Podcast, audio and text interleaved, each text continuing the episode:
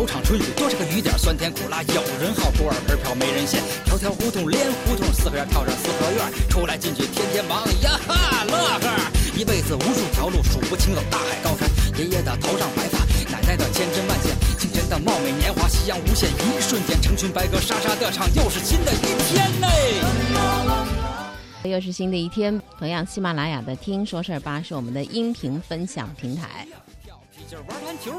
今天啊，看到都快上头有一个最新的消息，说有一位妈妈，她感觉很烦恼，为什么呢？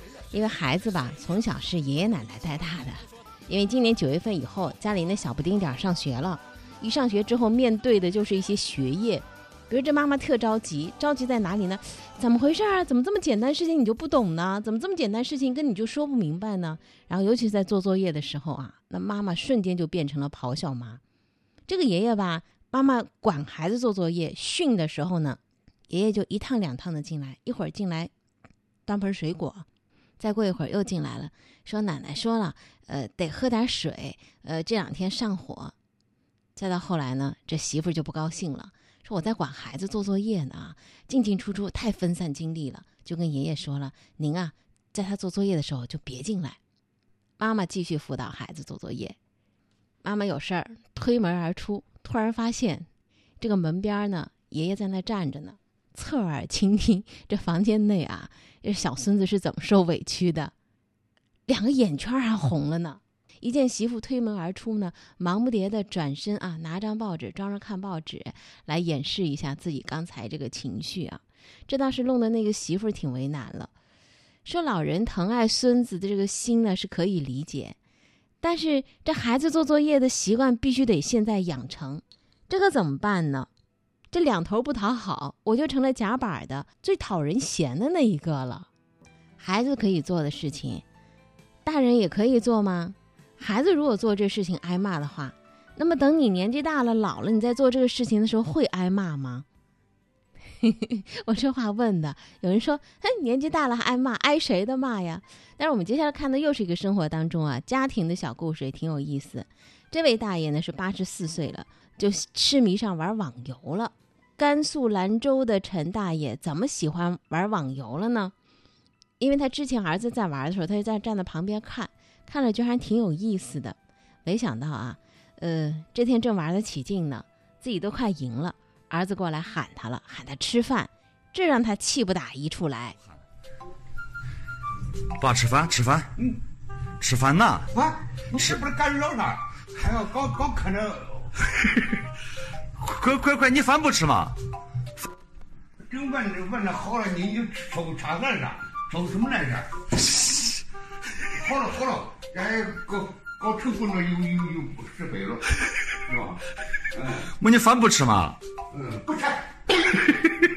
老爷子他这个他职业是工程师嘛，到后期他做那个工程预决算的时候，最早就接触了电脑，所以电脑的基本操作他就有。我爱玩游戏，有一天我就在家玩了，看，就挖苦我，就天天不务正业，他就在那看到说那上面是那么多人是啥意思，他对这个挺清楚，所以他在家也没事干，他给我调一下，我试一下，我就给他调了一个电脑模式，他就自己就没上。反正他每天基本上3-4个小时就是包夜，他就享受那种打狗屁、吹狗屁、3杀4杀5杀的感觉。原话他就说他也是混时间嘛，现在老了也没事干。你小的时候老子给你花钱买电脑，现在你电脑万也差不着了，那你咋办？他当时玩游戏的时候你反对吗？我不反对，那我预防老年痴呆呀。我看视频上是你叫他吃饭他都不吃啊，那就是一样嘛。其实老人跟小孩一样呀，他们那个思绪全部在游戏里面，你打扰他当下他想要做的动作，他很生气，他是真生气啊。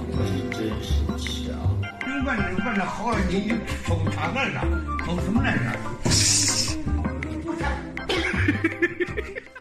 哎呦，这老爷子真生气呀！回头回了儿子一句，不吃了，气坏了，因为干扰了他的游戏。他本来都快赢了，让你一来一折腾，你现在这下好失败了吧？84岁的老人在玩游戏，如果跟一个8岁的孩子在玩游戏的这种状态的话，那么旁边的成年人会如何去评说呢？比如说对一个8岁的孩子，那么你去叫他，这个人是不是也很生气？这小孩子怎么这么不懂事儿啊？啊，整天痴迷于游戏，然后开始忧心忡忡，有着各种各样的焦虑。84岁老人，我们在这说的时候，是不是就觉得哎挺可乐的一个老顽童的形象？为什么会不一样？当然年龄不同啊，环境不同，还有一个非常重要的是什么呢？在每个年龄段、每个阶段有他自己该干的事儿。如果这个阶段你这个事儿没干完呢，到后来总是要补的。有句电影的台词叫说的是：出来混，总是要还的。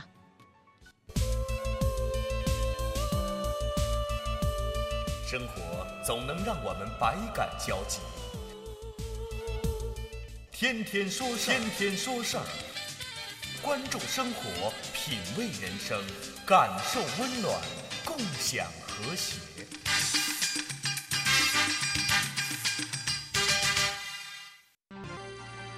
媒体统计，下半年至少10个城市出台或者是加码了抢人大招。其中，宁波在去年出台的政策基础上，大幅度放宽了人才落户、居住就业落户条件，并且新增了租赁落户和投资创业落户。杭州则把生活补贴的标准由硕士2万、博士3万调整为本科1万、硕士3万、博士5万。另外，武汉对大学生落户的政策再次进行了调整，也就是高等学校专科以及以上的毕业生，年龄不满45周岁的博士和硕士可以不受年龄的限制。那么这些符合条件的，可以凭着毕业证申请登记为武汉市常住户口，他的配偶和未成年子女都可以随迁落户。各个城市的抢人手法这2年真的是各种方法都有，但是我们发现呢，太大变化好像也没有，都集中在哪里呢？户籍、住房、生活补贴等，加大力度，降低门槛来吸引人才。虽然对很多的毕业生都有诱惑力，但是光靠送钱，可能还难以达到引进人才的真正目的，也就是促进地方相关产业的发展。现在部分参与抢人的城市，正陷进了人口流入所带来的炒房的问题。颇有点得不偿失了，这可能也不是吸引人才的初衷，难免让抢人朝着更加畸形的方向发展。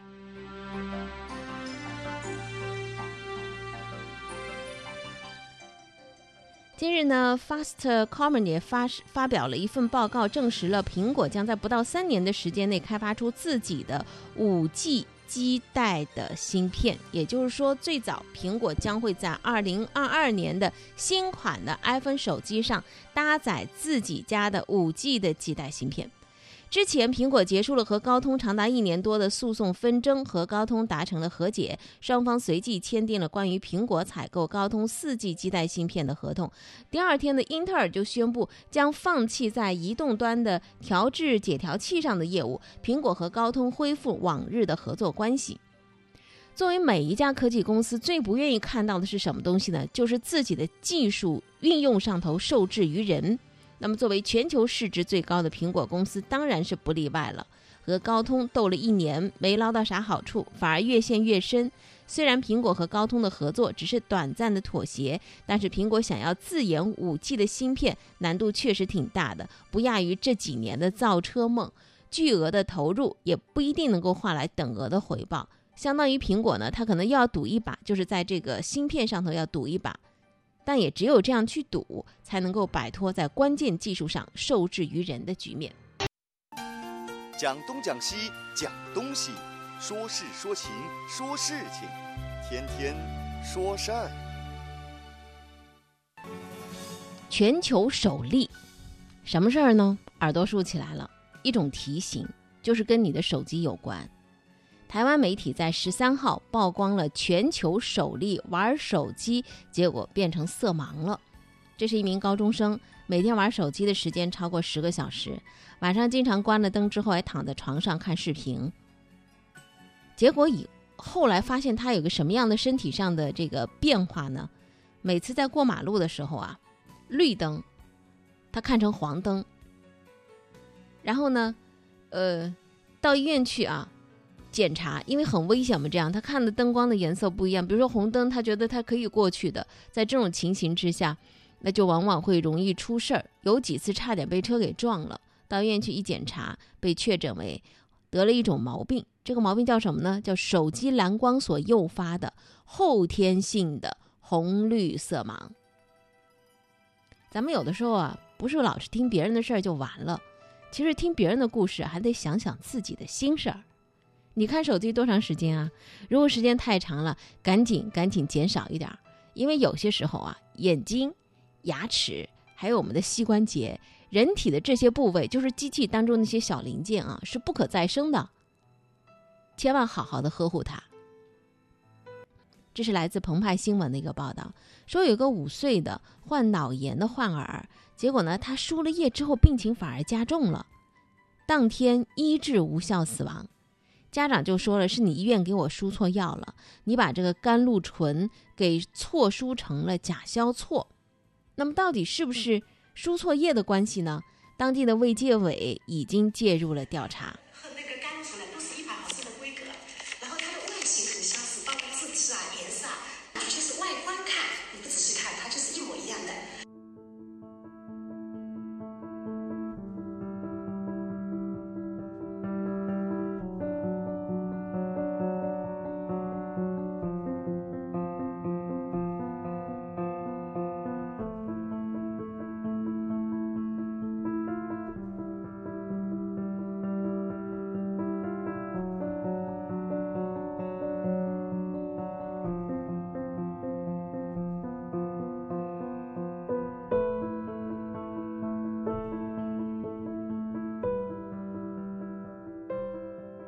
全部挂完了，我才发现，我们当场就提出来，你这个药挂错了，当场的医护就承认了，那我们肯定会问，你这个药挂错了有没有？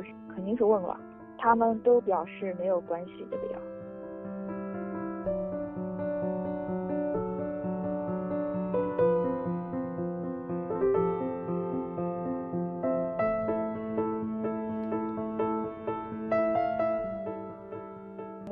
就说要做个 CT 再走，做了 CT 他说没问题，然后我们反复问他，因为我要那后面就转院了嘛，转院我就要求救护车，要求给我配备一个就是医护各一名，都拒绝了，然后也没有任何的抢救设备、氧气面罩，什么都没有。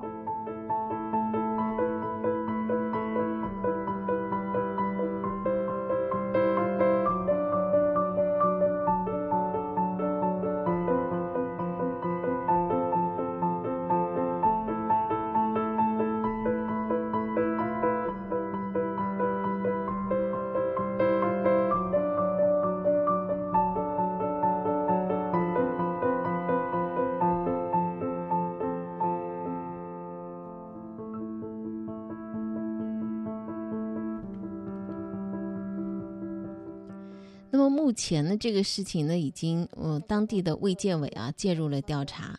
这孩子转院到苏州儿童医院，就直接进了重症监护病房。结果进去没多久，孩子心跳就没了，真的是回天无力了。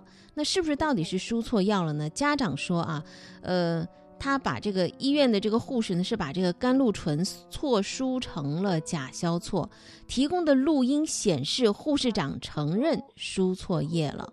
是急性坏死性脑病，这个病我承认非常凶险。昨天他们医院说的，这个病是死亡率是33%，可能就是预后也不是很好。可能就是智力啊什么各方面都会有问题，但是我一直跟院方强调的是，我们全家不管他智商为0或者醒不过来脑死亡，我们愿意养他一辈子。我的孩子病再重，他也有权利接受最好的治疗，注定就算要走，我说过多活1分钟那也是他的生命。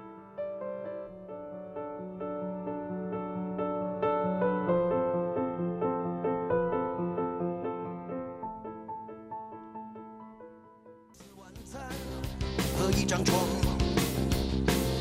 在什么时间地点和那个对象，我已经遗忘，生活是肥皂香水眼影唇膏，许多的电话在响，许多的事要备忘，许多的门与愁离开了又关，关了又开。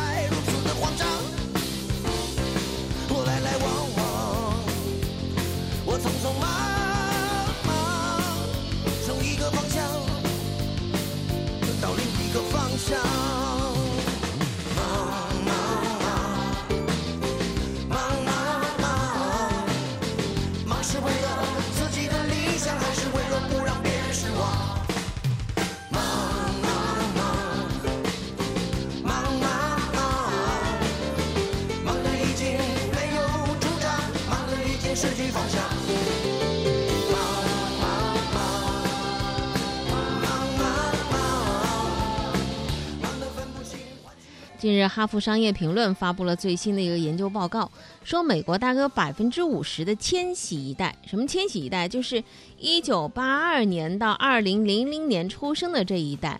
这一代人呢，说是因为心理原因啊，这个辞职啊，比例有50%。报告还说，越来越多的年轻人因为财政压力导致抑郁和焦虑。2013年以来，抑郁症的比例增加了47%。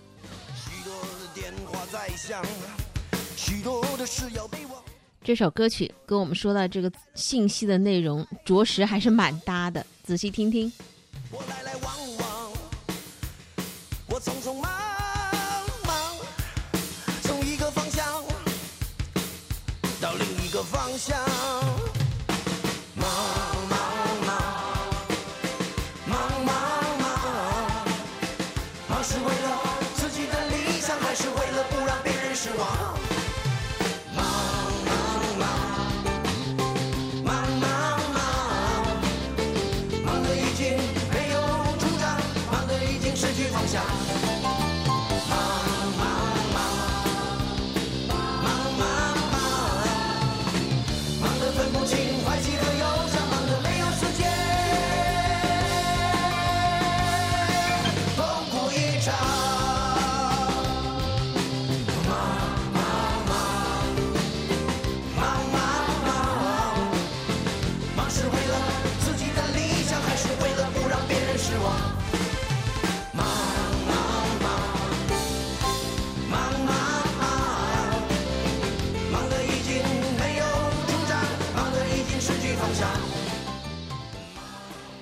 前天呢，看到一个视频，说有人啊在推一个读书的绝好方法，我只要花5分钟的时间，我可以就阅读10万字的书籍。怎么个阅读法呢？就是翻书，你知道吗？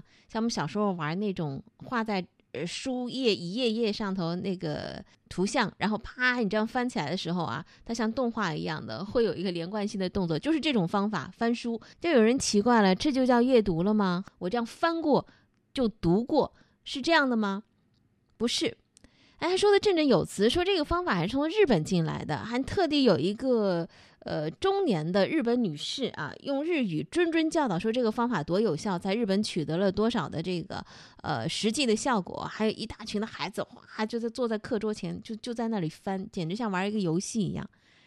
一看就觉得挺纳闷的，你信吗？你信的话，我怀疑你的智商。单单5分钟读10万字还不够啊！说山西有一个教育机构，还有一个培训，说蒙着眼可以识字儿啊，可以闻味道、辨颜色，这是山西一个教育机构说的。我们前面说那个5分钟读10万字的，也是一个教育机构所推出来的，什么全脑训练之类的。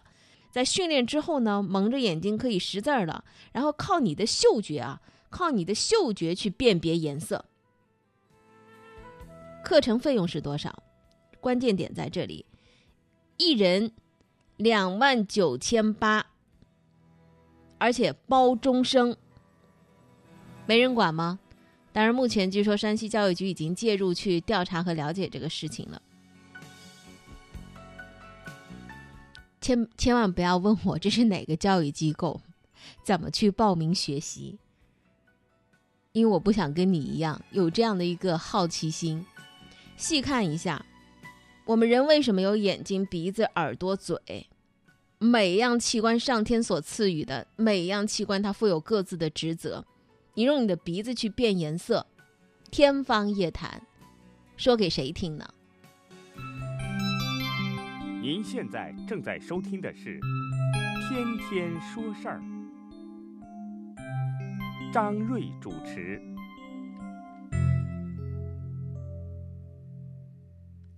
有些事情呢，我们一眼就能够有自己的一个判断啊，有自己一个观点。当然，有些事情出现在我们面前的时候呢，我们也不知道该说什么好，该站在哪一个观点的队伍当中。比如说，我们接下来说这个事儿，您有什么样不同的观点？也可以进入我们这个喜马拉雅的"听说事儿吧"的后台留言啊。什么新闻呢？发生在江苏的张家港，张家港的检方决定不起诉这一对夫妻，他们做了什么事情？原来是计划要起诉的呢。这对夫妻啊，偷了9罐奶粉，为什么？因为家里有三个孩子，养三个孩子，奶粉不够吃，去偷奶粉，经济条件不够好，所以江苏张家港检方最后的决定是不起诉。刚看上去的时候，这个新闻挺暖的，引发了舆论的关注啊，也体现了司法的温度。抚养三个孩子的年轻夫妇小江和小兰，他们分三次在超市偷了9罐价值1138元的奶粉，然后呢，双双被以盗窃罪移送到了检察院审查起诉。检察院审查之后觉得，实施犯罪主要还是由于这个法律意识淡薄嘛，盗窃奶粉呢是在经济困难的情况之下，为了自己的孩子食用，主观恶性和社会危险性较小，而且认罪态度还行，并且及时对超市赔偿了损失，所以对这小两口做了相对不起诉，最轻不起诉的决定，同时向公安机关发出检察意见书，建议对2个被不起诉人的违法行为给予行政处罚。还有事后的从法律的角度这个事儿解决了。然后呢，另外让人感觉挺温馨的地方就是这些检察人员后来还凑钱买了1箱奶粉，还有一些玩具，到小江夫妇的住处进行了回访。这事儿大伙儿怎么看呢？有人说了，故事吧挺暖心的，但是这一码归一码。当然也有些人呢，比如说这位叫与米粉无关的，他说就算你做了再伟大的贡献，犯错也必须受到惩罚呀。还有人直接就质问这一对小夫妻了，说你为什么没有这经济条件，你还生了3个孩子吗？是越穷越生，越生越穷吗？曾经好像听到过一句话说一个人为钱犯罪，那么这个人是有罪；一个人为面包犯罪，那么是谁有罪？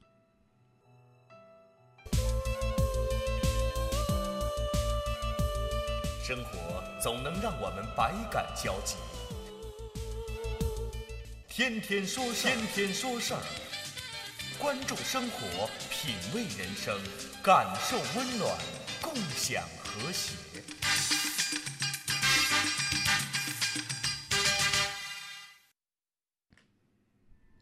多种声音，一个世界。葛优这个人吧，从跑龙套到如今的被称为是喜剧大师啊，好多部的经典佳作垒起了他的高阶基石。不管在戏里头他是怎么样的贫嘴逗乐，但生活当中记者采访的时候发现，这还真是一个低调的接地气的葛大爷。